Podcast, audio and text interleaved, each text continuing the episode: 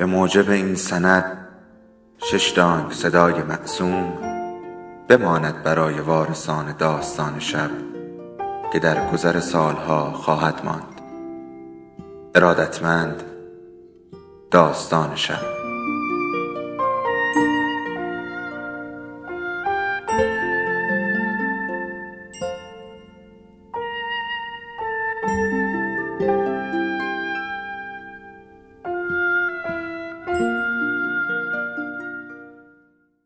یکی بود یکی نبود. سنگ زیرین آسیا. از دم در خانه تا سر کوچه به دنبالش دویدم. هرچقدر نگاهش کردم هرچقدر صدایش کردم التماس کردم فایده ای نداشت. دیگر مجبور شدم به پایش بیفتم و افتادم. سر زانوهام زخمی شد خونی شد. کف دستهام را به سر زانوهام گرفتم و محکم فشار دادم. شاید خونی که در حال آمدن بود بند بیاید اما بند نیامد. درد زانوهام بیشتر شده بود سوزش هم داشت. نگاهی به دستهام کردم به خون و خاک آلوده بود. درد تمام بدنم را گرفته بود انگار که سنگ زیرین آسیاب بودم. خب بعد از مرگ بابا همینطور هم شده بود. تمام مسئولیت خانه به گردن من افتاده بود. امروز هم که صاحب خانه آمده بود حکم تخلیه را آورده بود. تنها تا فردا. کجا می رفتیم؟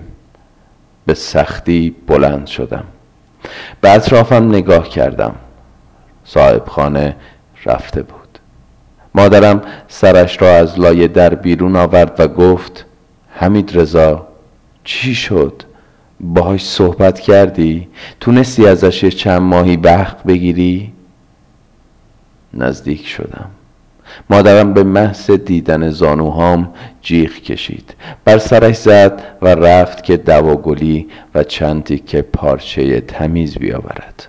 با خودم گفتم سنگ زیرین آسیا بودن هم چقدر سخته و با صدای بلند زدم زیر گریه.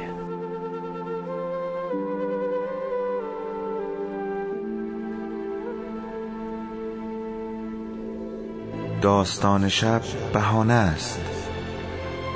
برای با هم بودن دور هم نشستن شنیده شدن.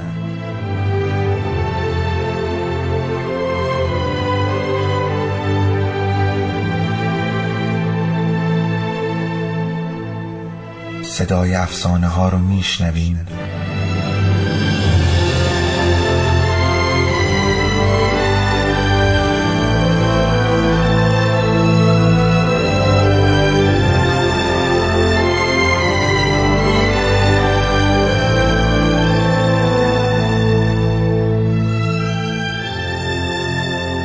شبتون بخیر.